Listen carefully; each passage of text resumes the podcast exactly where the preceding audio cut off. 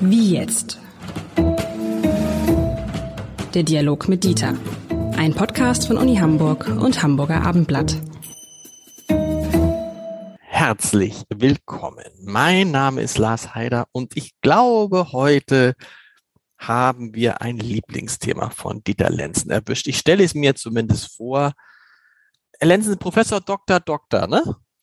Sind Sie Professor Dr. Doktor? Ja, macht nichts. Macht, aber ich stelle mir vor, der Professor Dr. Doktor Dieter Lenzen ähm, ist ja vor oh, anderthalb Jahren umgezogen, Herr Lenzen, kommt das hin? Anderthalb Jahren umgezogen? Auf jeden 2000, Fall. 2020, ja. 2020, also zwei, knapp zwei Jahre. Die müssen dir jetzt auch da diese ganzen Erklärungen zum Thema Grundsteuer ausfüllen, neue Grundsteuer.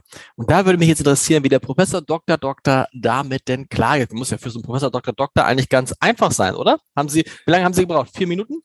Ähm, also ich habe es noch gar nicht gemacht, sondern die Vorbereitungen getroffen. Schon die waren eigentlich äh, nervig genug. Beginnen damit, dass man zunächst mal einen Elster-Account braucht, äh, den man beantragt, wo man dann wiederum einen Brief kriegt mit einer äh, mit einem Code, äh, mit dem man den freischalten kann. Da bin ich noch gar nicht angekommen, äh, weil ich das mir erstmal ein paar Mal angucken muss. Die Zeit mal, drängt, lieber Herr Lenz, die Zeit drängt. Ja, ja, das ist schon richtig. Ähm, aber ich habe mir noch nie von irgendjemandem das sagen lassen, auch nicht von Herrn Lindner, der im Übrigen ja auf dem Wege ist, die Zeit zu verlängern. Aber äh, der, der entscheidende Punkt ist, wenn Sie sich angucken, die Erklärungen, die Erläuterungen dazu, das sind wir bei 90 Seiten. Äh, ich bin sehr dafür, ich bin gegen die Prügelstrafe, aber für jemanden, der sich sowas ausdenkt, äh, muss man natürlich schon überlegen, ob Gefängnis noch genügt.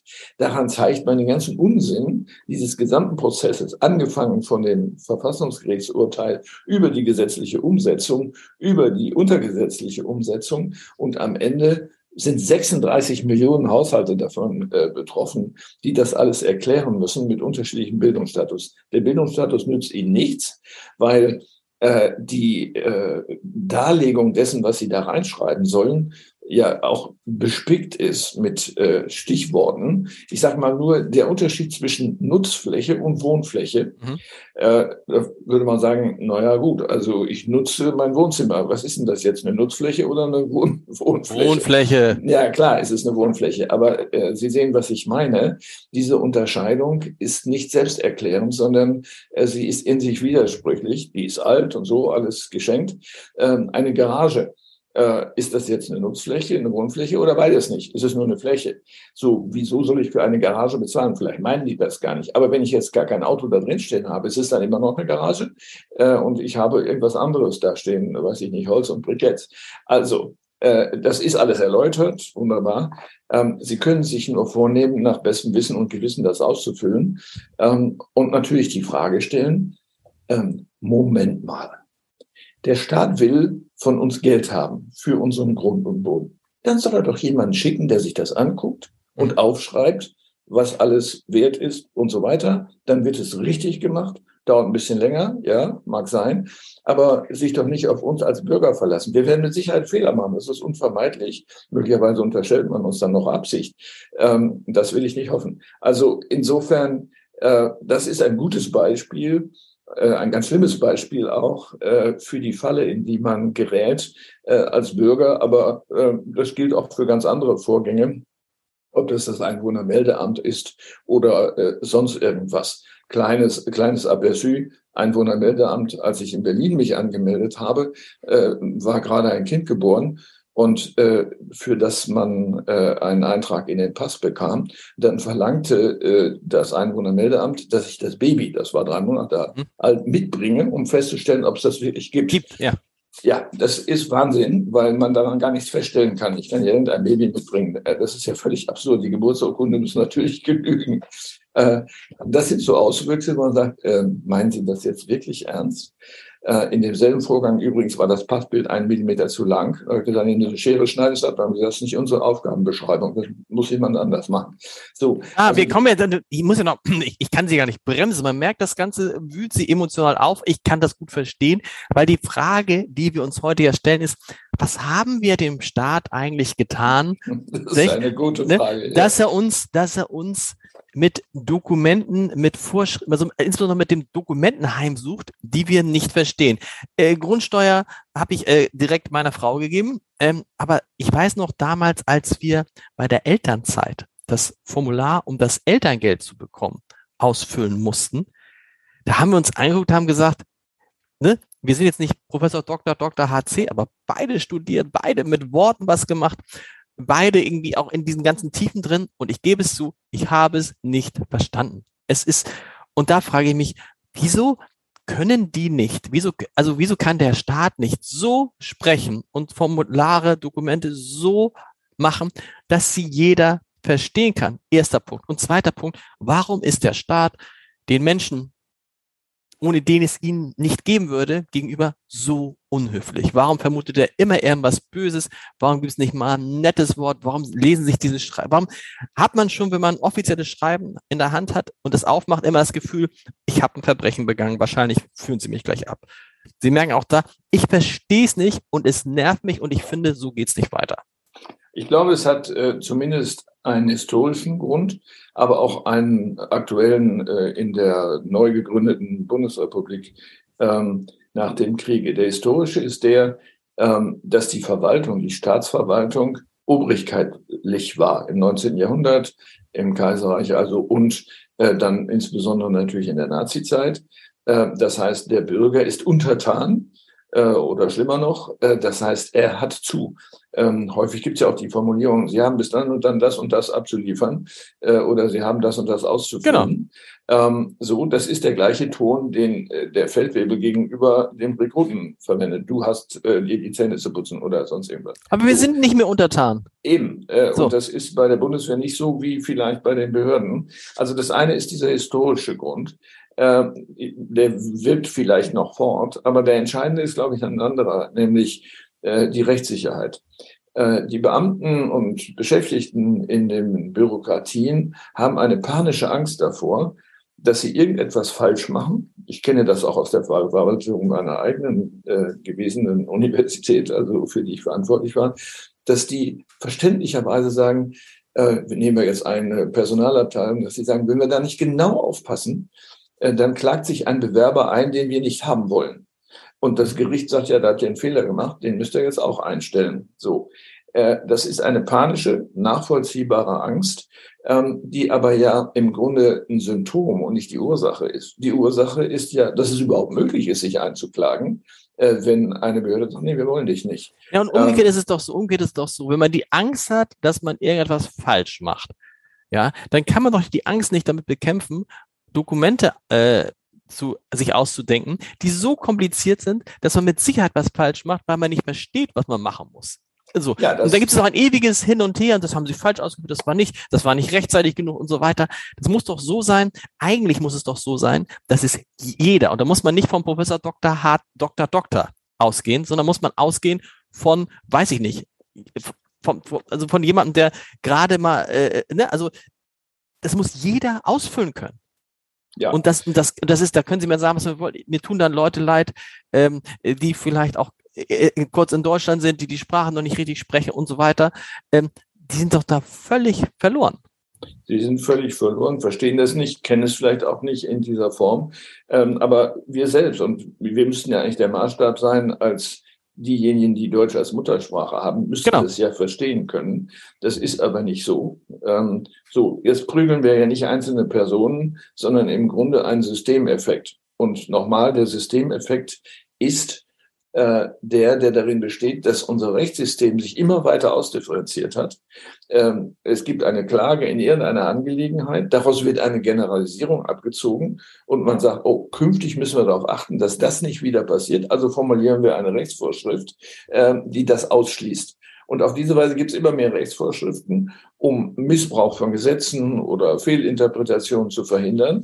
Und sie haben diese Schwämme von sehr vielen Vorschriften und vor allen Dingen von nicht verständlichen Vorschriften, die deswegen so formuliert sind, dass man nachher bei einer gerichtlichen Entscheidung sagen kann, wir haben den Bürger darüber informiert, dass er, und dann kommt irgendein äh, ein Stichwort, äh, was rechtlich formuliert ist, was er aber nicht verstehen konnte, ähm, was aber auch vermeintlich gewesen wäre. Ähm, Also nehmen Sie mal ein Beispiel, was ich zufällig gefunden habe. Nutzfahrzeugsvollsortimenthersteller. Das ist ein Nutzfahrzeugsvollsortimenthersteller. Ja, das ist ein, äh, ein Terminus, der juristisch ist. Äh, also ein solcher Hersteller stellt äh, Sortimente, Ausstattungen äh, für Nutzfahrzeuge her. So, der wird unterschieden von allen anderen Sortimentsherstellern, von nicht Nutz, sondern äh, vielleicht anderen. Nicht Nutz, nicht Nutzfahrzeugsortimentherstellern. Genau. Ja. Und äh, die werden unterschiedlich besteuert. Äh, und also muss man diesen Unterschied machen, der gerichtsfest ist. So, und jetzt kommen Sie natürlich sofort in die Zone, wo Sie sagen, ist ein SUV ein Nutzfahrzeug oder nicht? Wenn ich da hinten Bretter rein tue, ist es ein Nutzfahrzeug, aber es ist zugelassen als Pkw. So, also mit anderen Worten, es muss natürlich irgendwie entschieden werden. Das ist ja klar. Also werden Kriterien genannt, die aber ganz kompliziert sind und mit solchen Fachbegriffen versehen werden. Im Grunde haben sie es mit einer Fachsprache zu tun, die der Bürger nicht gelernt hat. Genau, pass auf, aber es geht doch darum, auch um eine, um das so juristisch genau zu beschreiben, dass man automatisch zu Begriffen kommen muss, die niemand mehr versteht. Oder? Und das führt doch dann dazu, dass es kann doch nicht sein, dass dieser Staat, der seine einzige äh, Legitimation daraus hat, dass er eigentlich ja für uns da sein soll, dass er ein Dienstleister ist. Und ich, als, ich weiß nicht, ob der Staat sich noch als Dienstleister sieht. Man hat den Eindruck wirklich, wir kommen in die alten Jahr, äh, Jahre zurück, wo wir die Untertan sind und einfach zu funktionieren haben. Und man gibt sich gar keine Mühe mit uns. Man versucht es gar nicht erst, weil es mir doch egal, was es für Rechtsvorschriften gibt. Wenn ich einen Brief kriege von einer Behörde, von einem Amt, von einer Verwaltung, erstens möchte ich freundlich angeredet werden, erstmal, zumindest wenn ich nicht irgendwas getan habe, was man mir vorwirft. Und zweitens muss es dann noch so sein, dass ich eine Chance habe, das mit wenig Aufwand zu verstehen. Vollkommen richtig. Ähm, das äh, hat aber mehrere Komponenten. Wir müssen mal genau gucken, was das Unverständliche ist. Das eine sind Termini, über die haben wir jetzt hauptsächlich genau. gesprochen, die rechtlich sind. Aber es kommen andere Dinge hinzu, das ist die Grammatik. Mhm. Ähm, sehr lange verschachtelte Sätze. So. Passi Passivkonstruktionen, äh, äh also wo nicht ich der Akteur bin, sondern äh, etwas der Fall ist, zu, zu dem ich auch gehöre, äh, ja. das aber nicht merke ähm, oder ähm, die, Überne die Übernahme von Gesetzesformulierungen in Briefe, die dann wörtlich übernommen werden, äh, dann sind sie scheinbar rechtssicher, aber ich weiß nicht, was damit gemeint ist. Ähm, der Nominalstil, also sehr wenig Verben zu verwenden, sondern äh, stattdessen mit Substantiven oder Substantivierungen zu arbeiten. Es gibt eine Fülle sehr gut aufgearbeiteter Probleme und äh, Besonderheiten, äh, wo man sagt, das kann man wirklich anders machen. Verständliche Sprache hat auch was mit Grammatik zu tun, mhm. mit kurzen Sätzen, mit Subjekt, Prädikat, Objekt und so weiter. Bei den Termini ist es nochmal etwas anderes. Äh, da muss man sich überlegen, ob es tatsächlich so sein muss, dass die Formulierungen aus dem gesetzlichen äh, Zusammenhang kommen. Genitivketten äh, dass also ein Genitiv hinter den anderen gebracht wird. Ähm, Satz, äh, Satzlängen natürlich mit so Präpositionalketten. Dieses Gesetz gilt für die Gebühren und Auslagen öffentlich-rechtlicher Verwaltungstätigkeit der Behörden des Bundes, der bundesunmittelbaren Körperschaften, Anstalten und Stiftungen des öffentlichen Rechts sowie dieses Gesetz oder die Gebührenverordnungen nach Paragraph sowieso für individuell zurechenbare öffentliche Leistungen, die Erhebung von Gebühren oder die Erstattung von Auslagen versehen. Ja. Da sagen, aha, das gilt also für mich oder gilt es jetzt nicht für mich? Es ist aussichtslos, das zu verstehen. Ja, aber wie, aber wieso, wieso, wir nehmen das so hin, weil wir es nicht anders kennen, weil wir resigniert haben. Eigentlich, also wenn wir sagen, es muss mal, es muss mal irgendwie Demonstrationen und das ist doch, mich ärgert, Entschuldigung, mich ärgert das jedes Mal, weil es zeigt, wir sind für denjenigen, der dieses Formular, dieses Dokument, diesen Brief formuliert hat, da steht auch unter Bedarf, oft Bedarf keiner Unterschrift, sind wir, was sind wir für den denn eigentlich? Ja, wer ist der Staat in diesem Fall? Ich meine, es sind ja, lebende, lebende, Personen, die sich das ausdenken. Die es im Zweifel ja, selber auch nicht verstehen, oder? Ist, das weiß ich nicht, aber sie bekommen ja eine Anweisung, irgendetwas zu machen, die vielleicht nicht kontrolliert wird. Die Frage ist ja, was könnten wir machen? Könnten wir zum Beispiel, und es ist ja jetzt auch viel versucht worden, das muss man ernsthaft sagen, äh, dazu äh, Verbesserungen zu gelangen, aber so richtig scheint das noch nicht zu wirken, weil im Grunde diese Sprache ein Symptom und nicht die Ursache ist. Äh, sie müssen an die Ursachen heran. Die Ursachen sind äh, die Mentalität von Bevormundung, mhm. äh, die Mentalität von Bedrohung. Sie haben ja Angst, was falsch zu machen, haben Sie was eben ist? gesagt, fühlen sich also bedroht. Äh, manchmal Besserwisserei. Ähm, wo man sagt, ja, weiß ich jetzt auch nicht, aber der sagt jetzt, es ist so und so. Ähm, oder auch Vorurteile gegenüber bestimmten Gruppen äh, der Bürgerinnen und Bürger, äh, die dann durchschlagen, auch in Gesetzen durchschlagen können. Ähm, also es sind viele Elemente, die allzu menschlich sind sozusagen, ähm, aber die in einer Verwaltung nichts zu suchen haben. Absolut. Ein Beispiel, ein Freund von mir ist neulich umgezogen und hat auch eine Firma und die Firma hat auch ihren Sitz in dem Privathaus, ja. Und äh, nun hat er dann den Umzug gemacht und hat dann nicht schnell genug offensichtlich neben seinem Namensschild auch das Namensschild der Firma dran gemacht und bekam sofort, Achtung, was ist denn da passiert? Sie sind umgezogen, wir waren bei Ihnen. Das Namensschild äh, der Firma steht nicht an Ihrem, neben Ihrer Klingel. Äh, wir bitten Sie, das innerhalb von fünf Tagen oder was, eh, nee, fünf Tagen war es wahrscheinlich nicht, innerhalb von kürzester Zeit nachzuholen und uns ein äh, entsprechenden äh, Beweisfoto zu schicken. So, dahinter ist doch, ach guck mal, der will uns beschummeln. Also man geht immer davon aus, dass jemand, der etwas Geschäftliches macht, der äh, sich ein Haus kauft, dass der irgendwie immer was Böses im Schilde führt und man geht immer vom schlimmsten Fall aus und versucht, alle diese Fälle auszuschließen. Und entsprechend sind dann zum Beispiel solche Formulare, solche äh, Anschreiben formuliert. Ja, aber da fragt man sich natürlich äh, schon, schicken die Blockwarte los, die die Klingel äh, von äh, Menschen anschauen? Ob die. Auch, ja. Also was heißt Blockwarte? Aber, das ist also hoffentlich jemand, der das sich das angeguckt hat. Ja, aber äh, was macht der auf meinem Grundstück? Ähm, also mit anderen Worten, äh, der richtige Weg wäre ja zu sagen, bitte belegen Sie, dass Sie die entsprechende Beschilderung vorgenommen haben durch ein äh, Foto oder so etwas. Oder versichern Sie das von mir aus auch an eine Stadt und dann muss es erstmal geglaubt werden. Und wenn es in Zweifel gezogen wird, äh, dann muss man ein Verfahren des in Zweifel ziehens machen. Man muss ja gucken, der, pass auf, aber der, aber der Freund hat ja schon vorher gesagt, der Umzug, die Firma ist auch umgezogen an dem und dem Punkt. Warum mhm. glaubt man ihm das nicht schlicht, sondern ja. offensichtlich, ob da ein Klingelschild ist? Das zeigt ja ein, es erinnert mich so ein bisschen an, an einige Homeoffice-Debatten, dass dann irgendwie Chefs dieses Vertrauen nicht haben. Und ich habe das Gefühl, der Staat, der Staat, ne, als System hat das Vertrauen in uns Bürger irgendwie verloren, weil sonst würde er nicht uns mit diesen Schreiben konfrontieren, die wir da andauernd kriegen. Ja, ähm, und äh, diese Erscheinung, die ist faschistoid, die Sie jetzt gerade geschildert haben. Ich kenne das. Äh, faschistoid? oh Gott. Äh, ich kenne das aus Berlin. Ähm, dort gibt es ähm, sogenannte Begeher, die laufen durch die Straßen und gucken, ob sie auf irgendeinem Grundstück einen Sandhaufen sehen oder Zementsäcke ähm, und ob auf diesem Grundstück ein Antrag für Bauen gestellt worden ist. Es kann mhm. ja sein, dass Sie im Keller mal eine Mauer ziehen wollen. Ist okay, soweit Sie dafür nicht einen Bauantrag brauchen. Ähm, also mit anderen Worten, ähm, es wird ermittelt gegen Menschen, die eigentlich gar nicht verdächtig sind. Die haben nur einen Haufen Sand im Garten liegen. Also äh, das hat schon Formen, wo wir sagen müssen, hm, ist das eine demokratische Gesellschaft, die sich solche Verwaltungen leistet? Und wo die Verwaltung in Hamburg, glaube ich, äh, zumindest die städtischen Mitarbeiter immer größer werden. Also dieses System wird ja immer schwieriger, weil es immer komplizierter wird, weil es sich in sich selber weiterentwickelt aber in die falsche Richtung, weil natürlich sozusagen wir uns von dem Punkt, wo es ein, ein, ein, ein, ein Kontakt auf Augenhöhe vom Bürger und Staat gab, den Punkt haben wir ja längst verlassen. Ich glaube auch nicht, dass es den je gegeben hat, äh, wenn Sie das. Ich hatte gehofft, irgendwie mal am Anfang, irgendwie, keine Ahnung. Nee, historisch betrachtet würde ich sagen, ist es, hat es sich eher positiv entwickelt, auch wenn Sie das nicht so empfinden. Das Problem wird ja erkannt, nur äh, die Bearbeitungsweise ist eine symptomatische äh, und keine ursachenbezogene. Das Aber heißt, in den 50er, 60er Jahren gab es, da waren die Briefe genauso? Kann ich mir nicht vorstellen. Die waren, die waren wesentlich schlimmer und Echt? Okay. viel unverständlicher. Äh, absolut. Ähm, aber es hat was mit dem Grundverhältnis des Bürgers, der Bürgerin zum Staat zu tun mhm. und dem wechselseitigen Vertrauensverhältnis.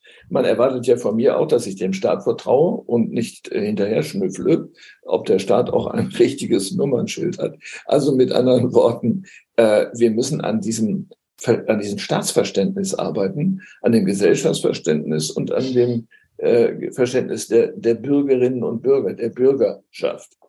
Das ist das, was mich so ein bisschen dann fast schon traurig macht, weil die Menschen, die das alles machen, sind ja auch Menschen, die in diesem Staat leben und das wahrscheinlich, zumindest in Gesprächen kriege ich das oft mit, genauso sehen wie wir und sagen, aber ja, man kann es nicht anders machen. so ist das System nun mal. Das heißt, wir sind in diesem System gefangen Und wenn, wenn wir, wenn das stimmt, dass wir in dem System gefangen sind, dann wird sich daran ja nichts ändern können, sondern es wird immer schlimmer und schlimmer und schlimmer. Es gibt einen Zweig der Soziologie, das ist die Systemforschung, die genau das ermittelt. Und äh, die Grundthese bei der Geschichte ist einfach die, ähm, Systeme differenzieren sich aus unter Außendruck. Äh, ein Gerichtsurteil ist ein Außendruck. Äh, dann fängt an, die Verwaltung sich auszudifferenzieren, dass ein solches Urteil nicht wieder passiert. Und auf diese Weise brauchen Sie dann neue Mitarbeiter, die darauf achten, dass diese, diese Panne nicht wieder passiert. Das heißt, im ähm, Zweifel ist, ist irgendein Einzelfall, irgendjemand hat mal äh, sein, hat, hat mal sein, sein Namensschild der Firma nicht an sein Hauswand geklebt und dann hat man rausgefunden, oh, die Firma ist gar nicht mehr da. Und weil es diesen einen Fall gibt, bezieht man den jetzt, um ihn künftig auszuschließen, auf alle anderen und so wird alles immer komplizierter, komplizierter, komplizierter. So ist es. Das sind ja. keine gut, das ist keine, das ist Nein, nicht mehr, das ist nicht mehr mein Land, würde Angela Merkel sagen. Ja, ähm, aber Sie müssen es natürlich auch vergleichen mit den schlimmen Alternativen, die es auf der Welt gibt. Äh, ich sage nur China ähm, mit einer digitalen Überwachung jeder Person. Das kann auch passieren. Soweit sind wir nicht. Vielleicht werden wir auch nie so weit kommen, wenn wir aufpassen. Aber die Mentalität ist natürlich dieselbe, dass der Staat das Recht hat, mich zu überwachen. Absolut. Lieber Herr Lenz, auch darüber wird zu sprechen sein. Wir hören uns in der nächsten Woche wieder. Bis dahin. Wir hören Tschüss. uns. Alles Gute.